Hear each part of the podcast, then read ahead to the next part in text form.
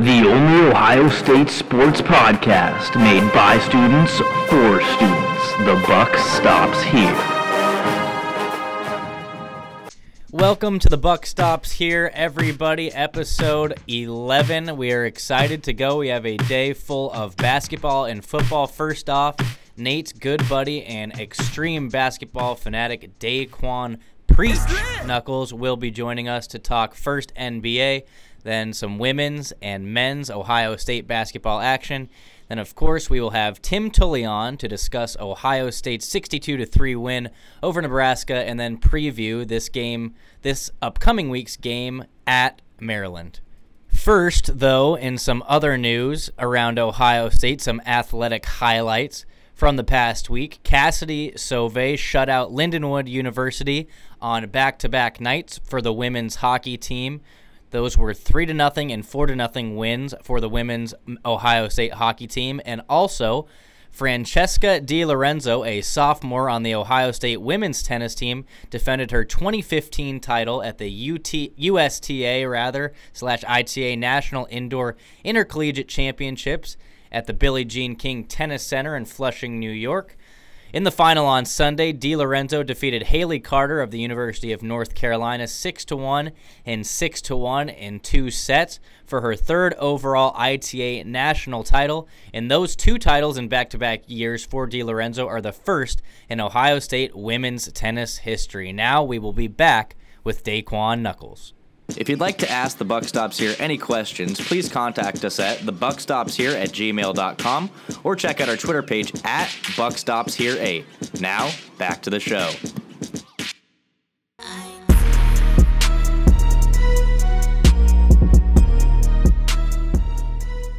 Today, we have an NBA college basketball, women's basketball guru straight out of Lima, Ohio Kid goes by the name of Daquan Preach Knuckles. Don't forget the preach because that's very important for What's his the name. preach he's, for? He's going to be preaching all day today about basketball. Daquan, how you doing? I'm doing great. How about you guys? We We're, uh, we're yeah. excited to have you. We we've been we've been trying to have Daquan on for a while now. We haven't really reached out to him, but we've had a lot of good guests. Really excited to talk about basketball today. We haven't really got a chance to talk about basketball yet, surprisingly. It's the perfect time. NBA just started. NBA and then just started. We can preview some Ohio State hoops because that just got going yesterday. Yeah, and Daquan was present for the women's basketball game yesterday. I saw him on the sideline doing his thing while I was broadcasting for BTN Student U. So Daquan, talk, well, let's go into NBA first, just because you know it's it's a hot topic, uh, especially with you know the super teams that are being formed in today's era. What do you think so far about the Golden State Warriors? I think that's definitely a big topic, just because of Kevin Durant moving on. Uh, you know, my take on the Golden State Warriors is uh, they're a good team. They're they're still trying to figure it out right now. Clay is Clay said in the summertime he wasn't going to sacrifice anything, but looks like he's sacrificing a lot. He he hasn't been shooting well from three. Steph hasn't either. Um, and my Lakers just beat them the other day and stopped Steph's uh, three point uh, game streak at 157. So I'm happy about that. So you're you're talking about how Thompson said over the offseason how he doesn't want to sacrifice because obviously that that was the big question in the media when he first moved to Golden State was all right someone's going to have to stop taking shots and it's either going to have to be Clay it's going to maybe even Durant but like you said we have seen that Thompson has been taking a little bit and someone has to you think it's going to be Thompson all year round or do you think that um, it'll change depending on the matchups Um, Draymond hasn't been taking a lot of shots either. Um, so like I think like both of them are like are like suffering. But the good thing about Draymond is Draymond's an all around player. Like he, you know, like he finds other ways to affect the game. His passing ability, his rebounding ability. Clay, I think Clay just has to find other ways to affect the game and uh, do what's best for the team because it's just looking like like right now they don't have enough shots to go around for him. Yeah, I mean, I agree with the. I was going to say the same thing. I'd say that it's, I think it's going to go back and forth between Draymond and Clay a little bit because in the first few games of the season, I feel like they've gone back and forth a little bit. But obviously, Clay's three ball hasn't been there. But uh, like you said, I agree. I agree. I think Draymond's other abilities, the defensive ability, uh, banging down low, and uh, the passing ability will come out as well. So that that kind of takes over for the points Right. scored. And uh, the other powerhouse in the West, in my opinion, is probably still the San Antonio Spurs. Uh, Quan, can we hear a little bit of what you think about the San Antonio Spurs losing Tim Duncan, having a little bit of not a new look, but they're starting to develop this new type of identity. Can you kind of talk about that a little bit? Uh, yeah, um, I, I actually was great. Was happy to talk about them. Uh, Kawhi Leonard's coming along very nicely. Um, like, like I- guess you can see that he's been working out with Kobe in the off Mm. season. It's it's showing that he's he's becoming more more of a one on one player. Now he still has a little bit of a a little bit of moves to work on, as people will point out. But I think that he's becoming more of a one on one player and coming into his own. And um, Lamarcus Aldridge is still looking great, and they still got Paul Gasol, you know, who can um, who can take over a little bit if uh, if if Lamarcus happens to be off.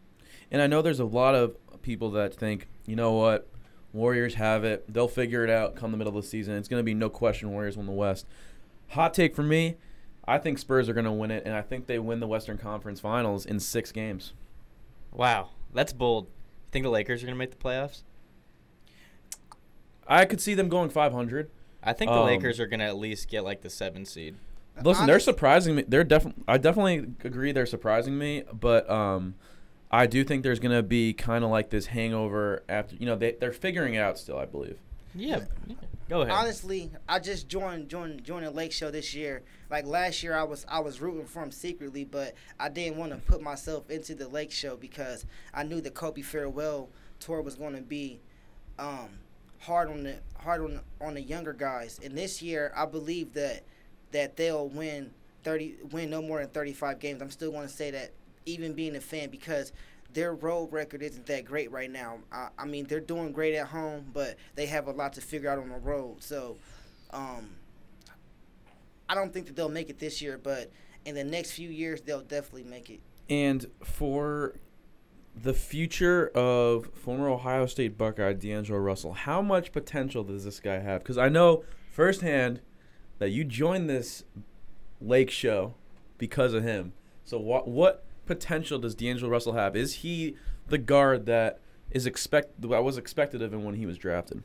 Yes, um, um, I absolutely agree that he is the guard that that everyone expected. I think last year it was just a hard coach with, with Byron Scott, and he was trying to give Kobe the the the due respect. But I think this year D'Angelo's emerging as a leader, as well as as well as Julius Randle and Jordan Clarkson. They're all coming along well, and I feel like it's not just about D'Angelo's emergence; it's about Julius and Jordan Clarkson Right. as well, and they're coming along nicely. And and need I say, Swaggy P has a new nickname for me. I call him Swaggy D because he's playing great defense this year. he's taking the he's taking the challenge of guarding everybody's best player. Like their first game, he guarded Harden. Last night, he guarded Devin Booker when he got hot. So I'm loving Swaggy P's defense right now. And so, taking another turn to a couple more Western Conference teams before we move over to the East. Two teams that I think are very interesting because of the two dynamic players on the team the Houston Rockets and the Oklahoma City Thunder. What do you see from, let's go first, the Thunder, with only Russell Westbrook real, really as a star, per se? You got Oladipo, um, but I, I still feel that it's really just Russ that has that identity that I continue to talk about. Yeah, uh, Russell Westbrook, like like he's saying right now that um that he doesn't think about getting tired, but but I think it's going to it's going to weigh down on him later in the season because he's always had Kevin Durant, so he so he hasn't had to carry a huge load like how he's had to this year. Um, I think Steven Adams coming along really nicely too. Oh, the big but- men are great. yeah, but it's just it's it's still just just Russ's show, and I I feel like they they could potentially sneak an AFC, but I I'm not sure. Well, you know what I think they're actually going to do is so they're going to make they're going to let this roster ride to the trade deadline, however, to the All Star break, and I think that they're going to go after somebody. They need to go after somebody for the second half of the season because once they get that second, You think score, they'll go after somebody instead of trade Russ? They're not trading Russ. You don't think so? No, No, and I don't think Russ, Russ. wants to leave. I think Russ wants to prove prove something not only to I the wanted public. him. I wanted him to come back to the Lakers so bad last year. I mean, yeah, he's from that area, right? Yeah, he's from. Yeah. he's from right by me. So, um, I think that if I think that he wants to win in Oklahoma City, I think that he wants to get another player to join him. I think that the biggest thing is though he needs to get the right piece because although that you know yeah they had Durant and Westbrook, what a great two set of players. I just don't think they vibe together. And Who's the? Do either of you have an opinion on who that might be? I'll let him go first. I- I don't know, like, um, I don't have an opinion, but a lot of people just I've been hearing this this bizarre thing lately from a lot of people. They said Anthony Davis needs to just go ahead and get traded to there. And I'm like, I don't think he's going to leave solely because half of his team is out right now. But Personally, it needs to be a shooter that can just uh, go wing to wing. Um, not gonna not gonna take the ball one on one. I'd love to say uh, Melo would be a perfect fit with him simply because I think Melo's a great number two, number three option. Even though I'd, I, even though I'd be sad to see him leave New York, I think that um, a Russell Westbrook and Melo combination is definitely possible. Uh, it could be up in the air. I think that uh, a trade can go down between the two. I don't know how the salary would work out with that, but um, someone like that, someone that I mean, don't get me wrong, Melo is a one-on-one player that can that is going to take balls out the dribble, but someone that is willing to shoot on the wing. Agreed. yeah, that's a good one. Um, All right, and then so for the Rockets. James Harden's an animal. yeah, but I think he's gonna win the MVP. I'm not. He I'm, wants it bad. That's I'm- my preseason prediction. I'm not going to say that because I think D'Antoni's the perfect coach for him. All, all offense, no defense. Just Yep. just push the ball up court and do what you can. But I'm to say say this right now. I've been telling everybody this too. I don't think the Rockets are going to make make the playoffs solely off of that alone. They don't play any type of defense, and it's.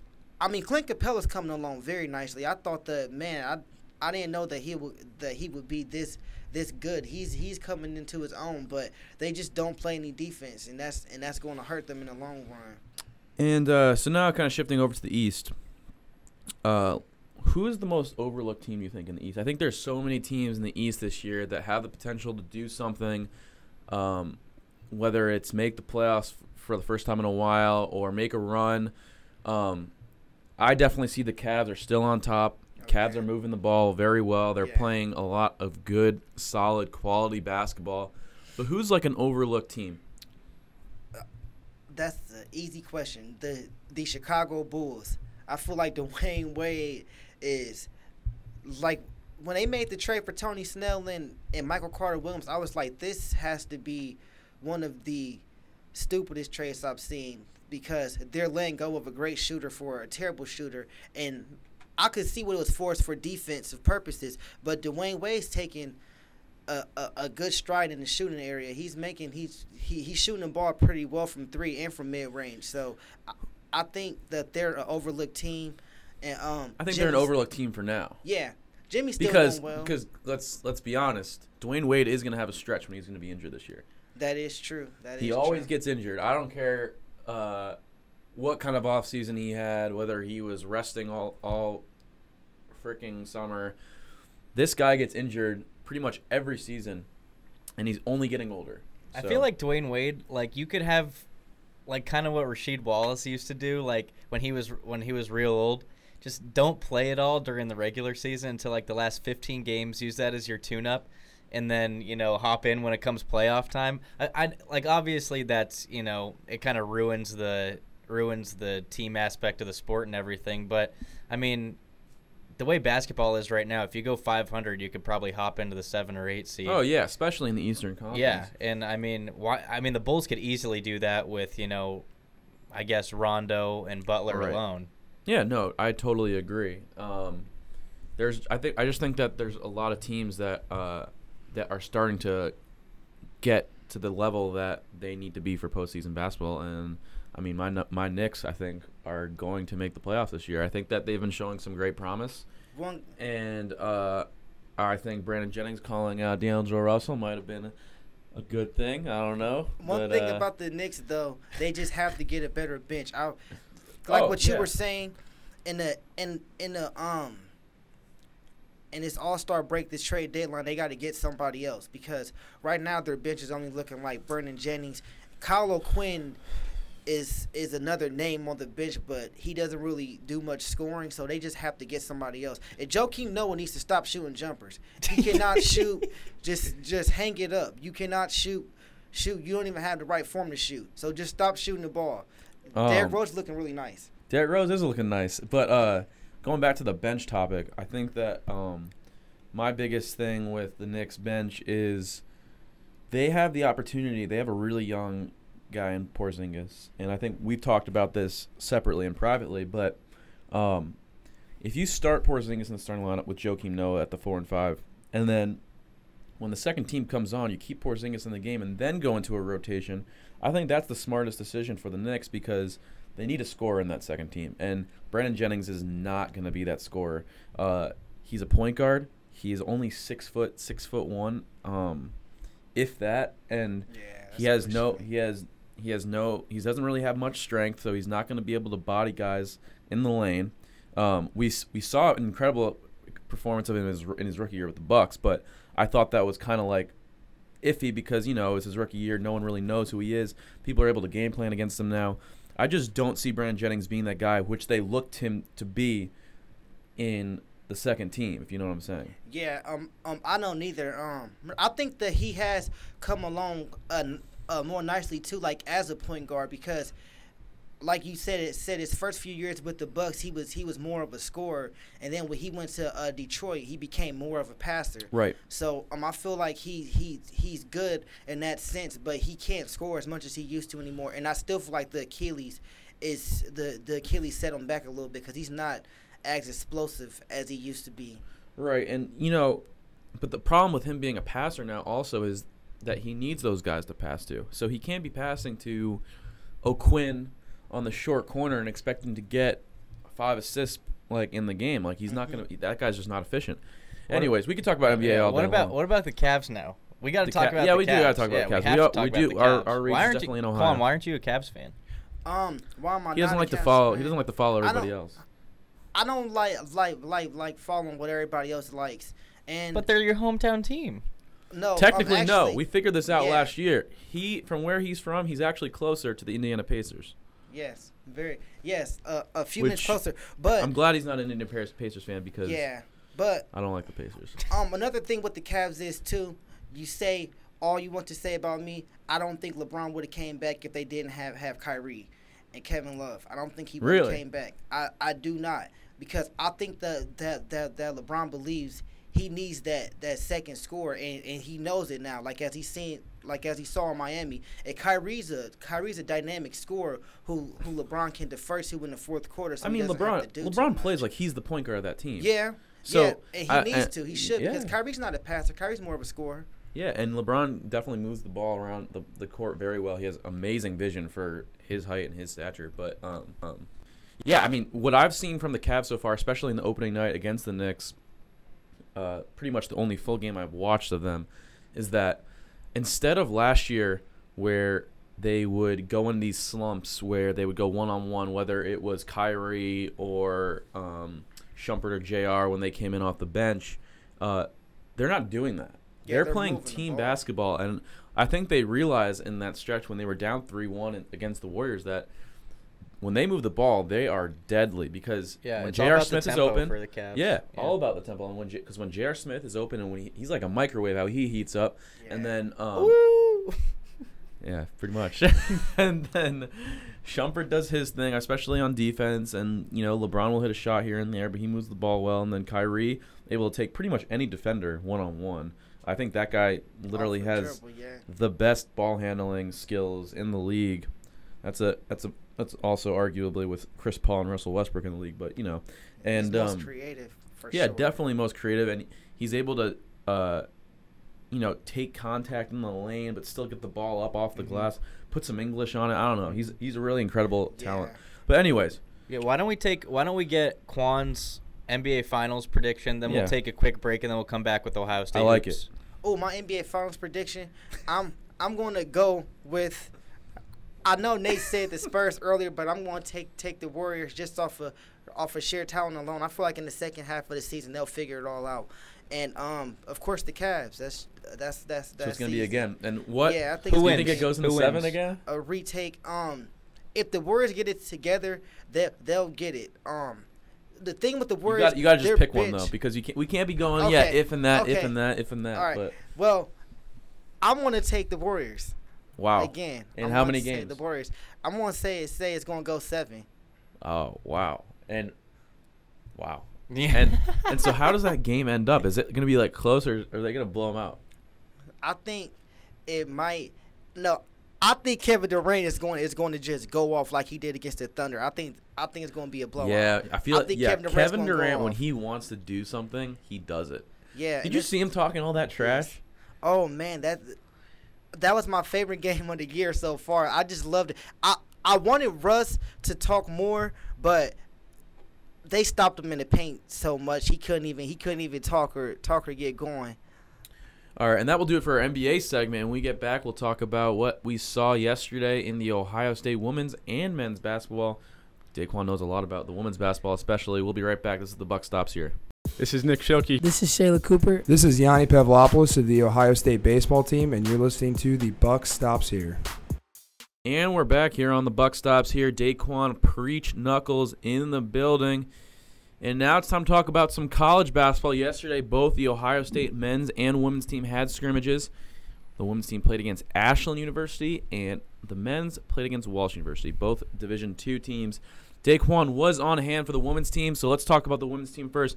The women's team comes into the season ranked number seven, and last year I covered the women's team for majority of the year, and they had an upsetting finish, losing to Michigan State in the Big Ten tournament, losing to Tennessee in the NCAA tournament, when their expectations were pretty high. I have a question before we start this. Okay, yeah, sure. Quan, why are you such a big women's basketball fan at Ohio State?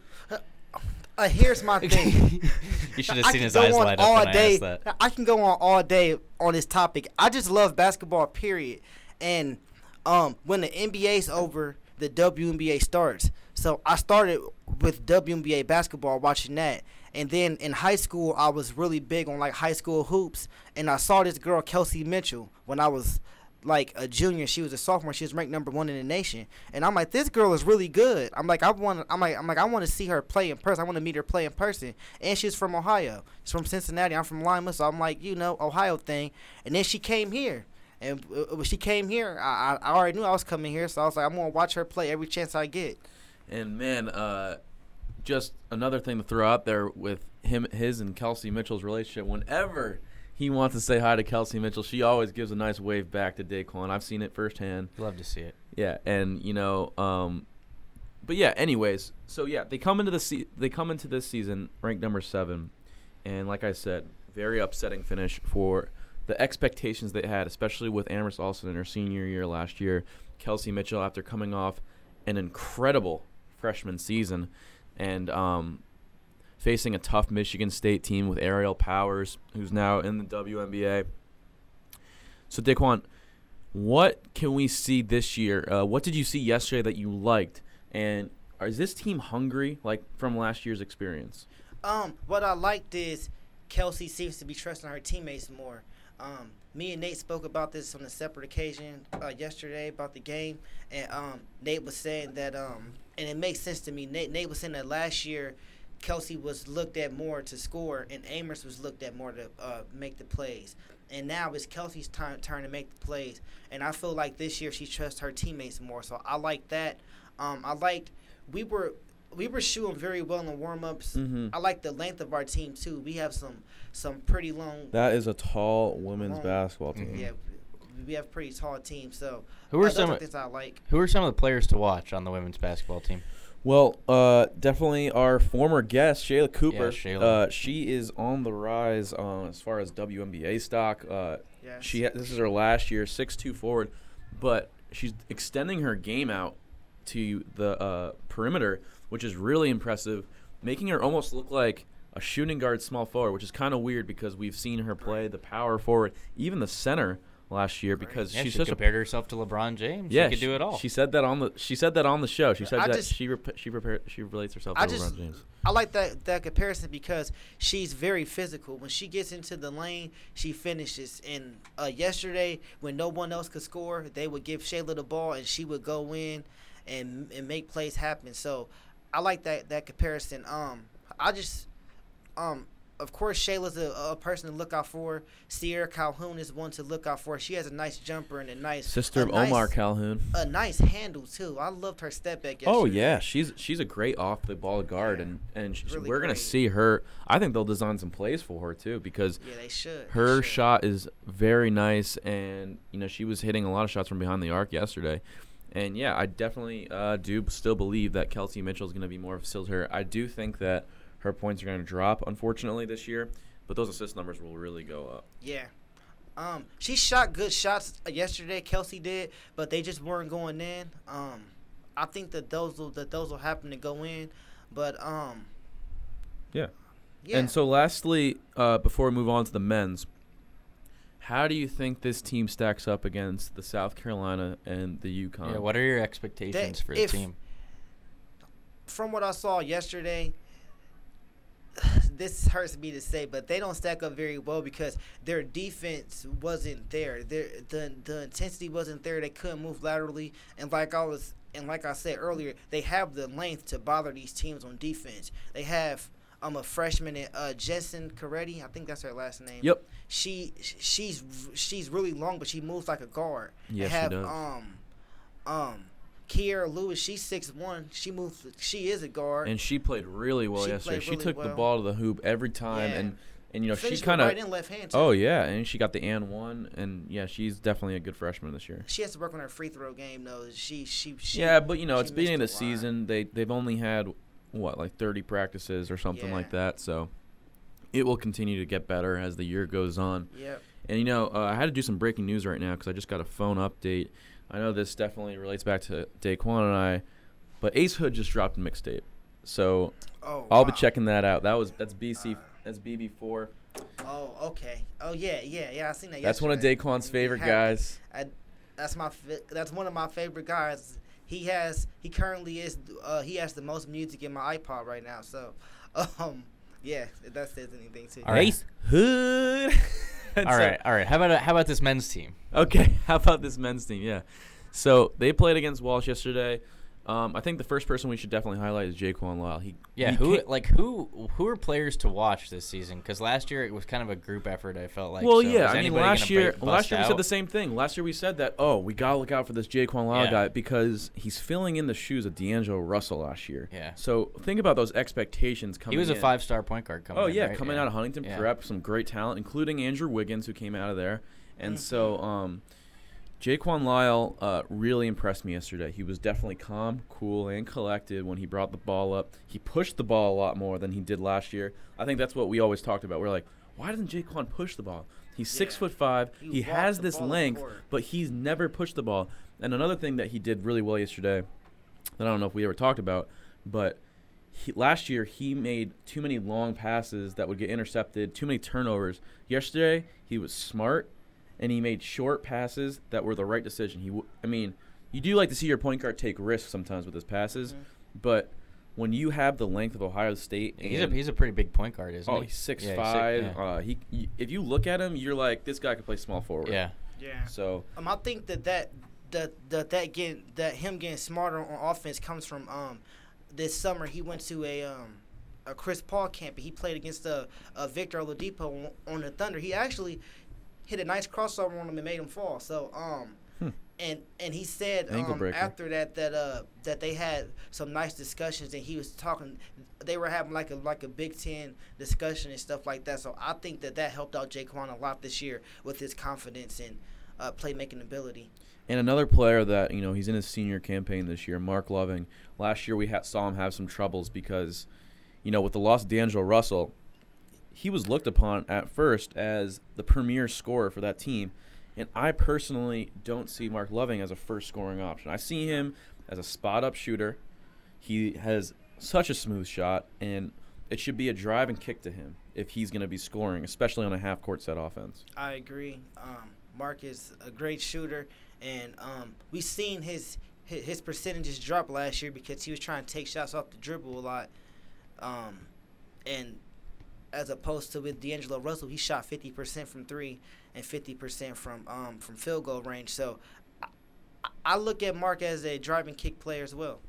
And so, um, the one freshman that started in the lineup yesterday, Micah Potter. What do you what do you think? Because you know Trevor Thompson was in the starting lineup last year for a good amount of time. Then they took him out, put Daniel Giddens in. Daniel Giddens now transfer to Alabama.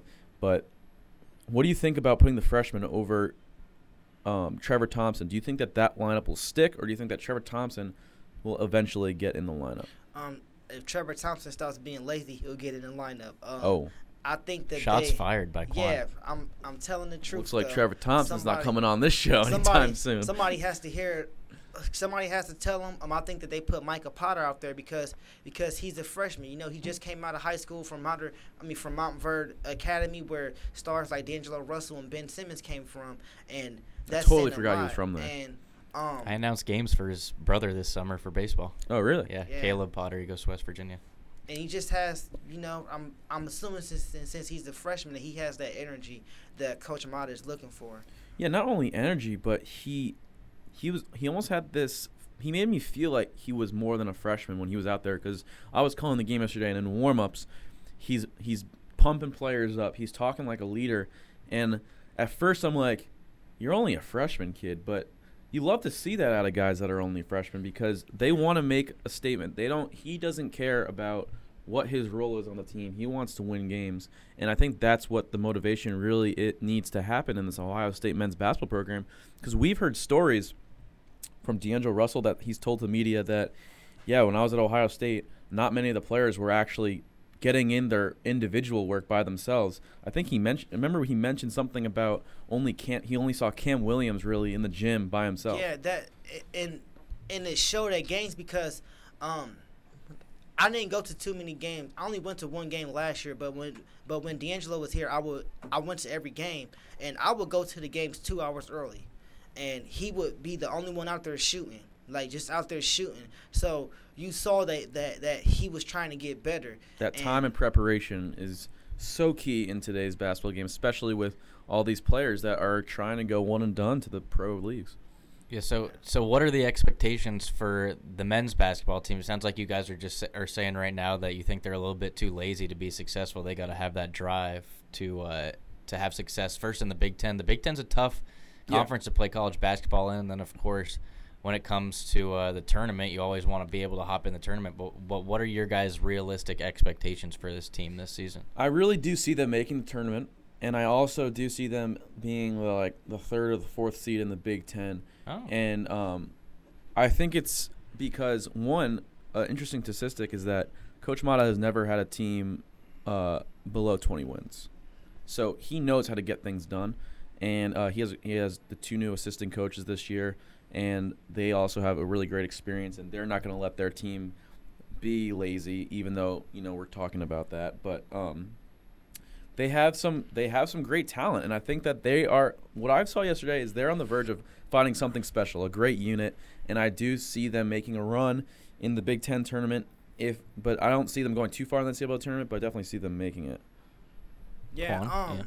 um, um, I think that they'll be all right. Um, I didn't get to see the game yesterday, but I like read up on it, and um, this guy C.J. Jackson seems like he's seems like he's uh going to be really good. Seems like he's coming along nicely. Um, he was in JUCO. I'm not sure where did he come from. Do yeah, you know no, he, came from? no, but he did come from a JUCO school. He's and he was highly touted. Um, I think that he'll that he'll be um a great spark for us off the bench. Um, coming Definitely. in after Jaquan.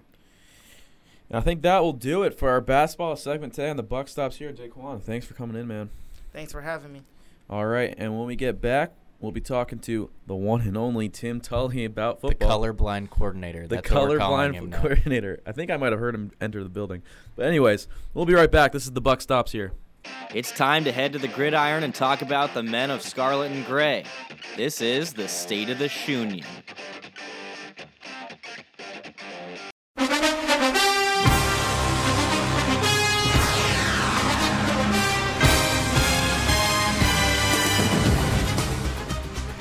All right, everybody, it is that time. As always, we have Tim Tully back on the Buck Stops here to talk about the state of Ohio State football. The colorblind coordinator, colorblind, colorblind play-by-play guy, coming up with these Maryland uniforms. How you doing, Tim? I'm doing great. I just saw the Maryland uniforms. They just popped across my Twitter feed. Not excited to call that game with red jerseys and very, very light black numbers going on. All red, head to toe, trying to out red the Ohio State Buckeyes. Uh, maybe they'll win that aspect of the game wearing more red. I don't know about Yeah. the rest. I think we should probably. I think we could start something here at the Buck Stops here with Scarlet and Gray Sports Radio for the cure. Uh, colorblind lives matter. Yeah, it's been in my Twitter bio for months now. I, I it's something I v- feel very strongly about. The color rush last year Yeah. really opened a lot of eyes to to issues that have No pun created, intended. that have been you know that have been penetrating our community. And as a colorblind spokesperson, I feel that we've been underrepresented, even though it's 10% of men in the United States. I mean, The cones and rods are not being penetrated by the light not correctly. at all. You know, and we're being discriminated against. And I, I, I think it's time to take a stand. And and this game at Maryland, I hopefully Ohio State says, you know what, you can't wear jerseys like that. It's not fair, man, and puts them right into the ground. I mean, before we get into the uh, preview for Maryland, let's talk the beatdown. 62 to 3 over the Huskers of Corn from Nebraska. Just unbelievable performance from Ohio State coming right out of the gate. And everybody knows why they did it. Because they got Curtis Samuel the ball early. They got Curtis Samuel the ball often. And he's a co Big Ten player, the offensive player of the week Yeah. because of it. Co Big Ten Offensive Player of the Week. Only player in the nation right now with 500 yards receiving, 500 yards rushing, and that should essentially be 600 600 as he's at 599 rushing, something like 650 receiving. Heisman! He's Heisman! It, unfortunately for Curtis Samuel, he was very underrepresented in the biggest. I, I would say, other than Wisconsin, you know, the national eyes were on that Penn State game, and he was very underutilized. So he's not going to get that same exposure that maybe some other players, maybe some Jabril players, Peppers. some players that come in in garbage time and make long touchdown runs when they're up by 45 points may get. But Curtis Samuel's done what he needs to do to put Ohio State in a position to make a run here, beat Michigan, and go into the Big Ten championship with a great shot to make the playoff. And Nebraska was the first test on that journey, playing Nebraska, then playing at Maryland and at Michigan State. Michigan State's a noon game, by the way, so it just shows you how far they've fallen this season. That's normally an eight o'clock game. It has been the last two years. Noon game there, Maryland at three thirty, and then the biggest game in college football with the highest stakes. You can say, you know, LSU, Alabama, what, whatever. No, the no, no. stakes will not be higher in any college football game, even until you get to the national championship. Mm-hmm. The Michigan Ohio State game will be back to being the number one appointment game of the year. And after Ohio State embarrassed Nebraska in Columbus this weekend, just a dominant performance, two defensive touchdowns. 62 to 3. Three points by the Nebraska Cornhuskers, who played the Ohio State second strings for the entire fourth quarter. But they did not have their quarterback for the second half of that game. They had their quarterback in a way for the second half of that game, Tim.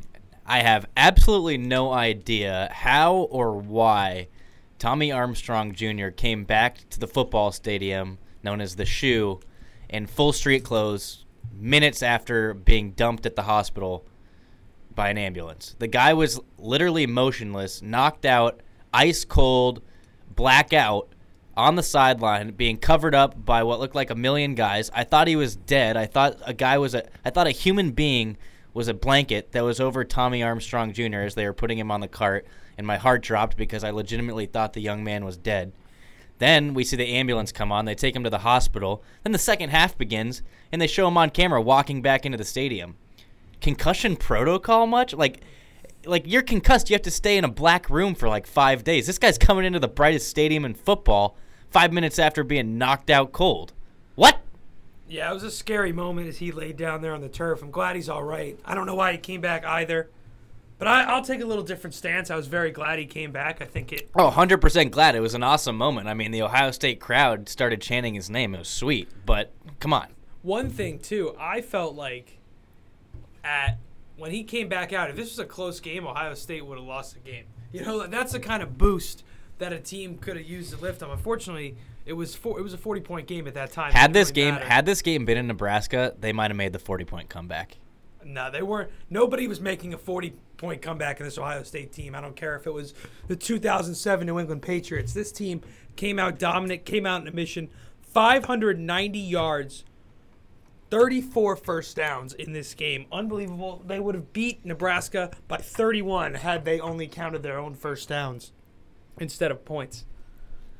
But looking forward, I mean, there's not too, too much to say about this game. JT Barrett got it going down the field. Ohio State kept trying down the field to try to build his confidence. They certainly were successful in doing that. Nebraska really unable to do anything. That first pick six really ended the game in a sense, saying, you know, the crowd was into it. The crowd was great the other night, the first quarter especially, and then later in the game, even still per- very, very loud. But like Urban Meyer said, you know, we won that game, and now we have an opponent against Maryland on Saturday. All right, so I suppose with that, you're ready to get into this Maryland confusion. There's going to be a whole lot of red. Turtles versus Buckeyes, real exciting. Couple of shells going at it. Uh, what what are you seeing early on here, early in the week against the Terrapins? Well, Michigan scored 59 on Maryland. It was 59 to three, three points less than Ohio State scored on Nebraska. And I wouldn't be surprised if Urban Meyer tried to, up, tried to upstage Jim Harbaugh this week and score more than 60 points on Maryland. This is a team that just hasn't been very. They they have been pretty good earlier in the year. They thought they were going to be able to get ranked, and they've faltered lately, especially in the conference. They've only gone two and four in the conference, and they're two and two at home. Stacked Big Ten conference right now. Stacked. Incredibly stacked. And so it's just crazy. I mean, you have Ohio State averaging 44, 44 45 points a game. Maryland's averaging just under 30. And Maryland's allowing 27 and a half per game. And they're allowing 417 offensive, 430 yards a game. They're allowing more than they're getting. Ohio State is doubling up what they are offering there. So it, nothing says Maryland should compete in this game. Nonetheless, I mean they lost to Penn State 38-14, lost to Minnesota 31-10. They beat Michigan State. They lose to Indiana and then they got pounded by Michigan on Saturday. So there's not a lot to look forward to. You feel like this is maybe one of those games where they could even not give the ball to Curtis Samuel and still dominate, but I think they will. They'll try to build up his confidence and look for them to keep attacking downfield with JT Barrett and try to get more comfortable and try to get some more of the deep throws on tape so teams will have to respect that down the stretch. All right. Is there anything good about Maryland that you can say? Anything to watch out for if you're Ohio, Ohio State? Well, their quarterback Perry Hills is all right. He's thrown 10 touchdowns, 3 interceptions. Didn't Perry Hills tear us up a little bit last year, Yeah, rushing the football? He was. He came mm. in, was done, did pretty well, and then they have a couple good. You know, they the running backs have a good amount of yards. 69 carries, 635 yards for their top back Johnson, and then you know DJ Moore is all right. 30 catches, 466 yards. Ty Johnson, the running back out of Cumberland, Maryland, back by my hometown there. DJ Moore, 30 receptions, 466 yards, five touchdowns. But he has, I mean, their leading receiver has 22 less catches than Curtis Samuel, who's a, you know, he's an H back. So they're just not potent. DJ Durkin, the coach of that team, uh, coming from the Michigan staff, mean, his his he just got dominated by Michigan. So this is a team where you're getting maybe they'll be a little pissed off after getting embarrassed, but this is the wrong not- team yeah, to it's take not like they can do a whole out. lot. Yeah, you're you're gonna have a lot of trouble taking your frustrations out against Ohio State. And Ohio State knows what they need to do. And last week's win against the number 10 team in the country, people are sleeping Mm-hmm. on that like, oh, it's just Nebraska. But they, you know what? They were number 10 in the country. So, you know, LSU was number 19 in the country. Alabama beat them 10 nothing. Mhm. You never want to circumcise a mosquito about things, but what is it this week that Ohio State has to do? What's the game plan? Show up. Put your pads on. Show up. Walk on the field. That's it. It's as simple as that. Yep. I, in fact, this week we're not even going to do score predictions. I want to introduce the confidence level. Dylan and I we're going to go through. We're to go through our confidence level for the Ohio State game this week, and my confidence level is 101 percent. 101 percent. Last week it was probably wavering Yikes. around a 65, 70, just after what had happened, and after coming out like that Ooh. through the roof. Through, through the roof this week. I think Ohio State knows what they need to do. This is not a trap game, frankly, because Maryland doesn't have any cheese to trap them with.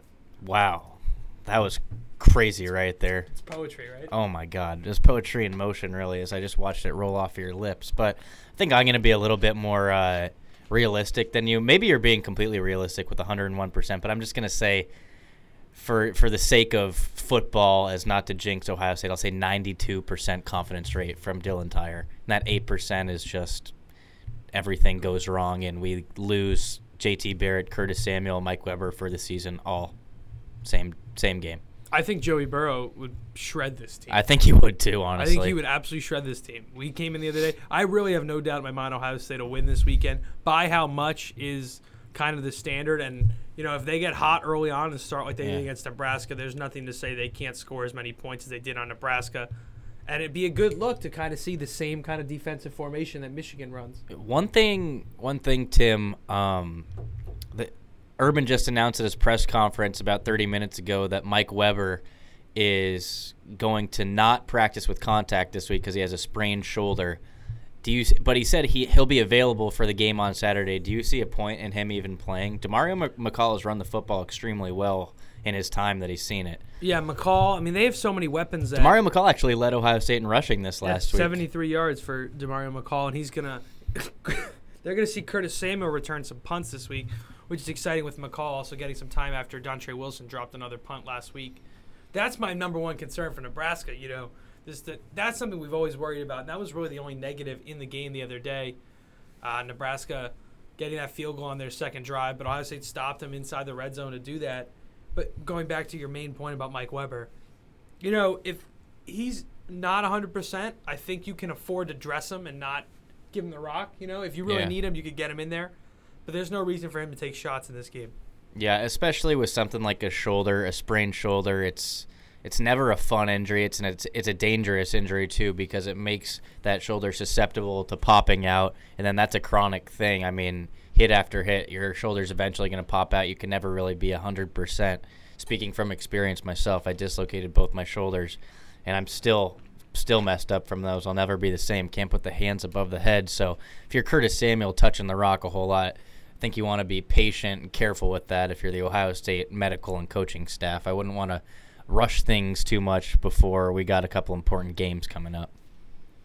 All right, now Tim, you want to head over to uh, Buckeyes in the NFL. Yep, and all of you looking at the games, the Cleveland Browns Dallas Cowboys game, obviously a lot of Buckeyes going on there. Five catches, 47 yards, and a touchdown. And then for Terrelle Pryor, then 18 carries, 92 yards, two touchdowns for Ezekiel Elliott in his return to Ohio. He flashed up an OHIO after his first touchdown. I was in the house yesterday. Was that disrespect or was that homage to Ohio State? I couldn't was, tell. Well, based on the amount of number 21 and number 15 jerseys in the stands, uh, it was probably 65 to 75% Cowboys fans at least yesterday. A lot of Browns fans selling their season tickets to let people come up. There were a lot of little kids with the Zeke jerseys on. The parents had the Browns jerseys. So you knew it was like the passing of the torch. They were allowing their kids to escape Wow. escape the grips of the Cleveland Browns as a team they root for. So there's a lot of love for Zeke, and there were people hanging around, very happy to see him. The whole crowd after every run was giving him the Zeke, you know, kind of Ohio State treatment yesterday, which was very good to see. And you know, he's he's a beast. He's he's rolling this year. Another Buckeye who's doing pretty pretty well this year, Mike Thomas. He had five catches, 73 yards, two touchdowns, including one like fantastic over the shoulder catch. He banged in the end zone, still able to pull it down. And we also saw the first career touchdown for Jalen Marshall, game winning receiving touchdown. Even he didn't do a lot receiving for Ohio State. He did more of the return H back role, but he was very good and he had a great touchdown. That was the game winner, or no, was a pro, going to be the game winner for the Jets until the Jets kicked the ball off. Miami took it back for a touchdown Yeah. and then won that game. So Yeah. just Jets being Jets right there. But Marshall, Mar- Jalen Marshall's done a good job as well. Joey Bosa, all over the place once again yesterday. He's a. I don't know if you've seen the video floating around, Dylan, but Joey Bosa can do a backflip. Can you really? I haven't Do a seen that. backflip. He only had one tackle yesterday. Yeah, Joey Bosa had a couple of bad penalties too. I was watching his game. He bu- he hopped off sides on back-to-back plays. We've seen that before. Last Yeah. year's Michigan State game, a lot of people criticizing him for jumping off sides a couple times. And then the Pittsburgh Steelers lose to the Ravens, but Ryan Shazier nine tackles and Cameron Heyward a had day. two on himself. Nine tackles for Shazier. Coming off, he's maybe he's finally healthy after being hurt for a lot of this year. And really, that's all we got going on. Yeah, it was a. I mean, other than I think it was one of those weeks where the rookies, the Ohio State rookies, had a had a pretty big impact on their teams, and the uh, the veterans didn't do as much. Kurt Coleman had a few tackles. Mike Nugent always in the in the picture, but didn't play obviously with the bye week. But uh, a quiet week. Yeah, I think our Buckeye of the week is Bradley Roby. Nine tackles, one sack yesterday for the Broncos. Really, the only took the L though. Only really bright spot on that Broncos defense last night without Aqib Talib. He was asked to do a lot. He was pretty good early on in the game, but that Raiders offense is pretty good, man. Yeah, the Raiders offense kind of a surprise. Latavius Murray last night went off for the first time, so that'll be it for uh, Buckeyes in the NFL with Tim Tully, and that'll conclude our segment today with Tim. Tim, as always, we appreciate you coming on the show. Make sure everybody to tune in on Friday night. Tim and Nate will be traveling with some of the other Scarlet and Gray Sports Radio guys to Maryland, and they'll be calling uh, the Ohio State Navy basketball game on campus there on Friday night, and then they'll travel over to College Park Saturday to call the football game Ohio State versus the Maryland Terrapins. So make sure not to miss any of that.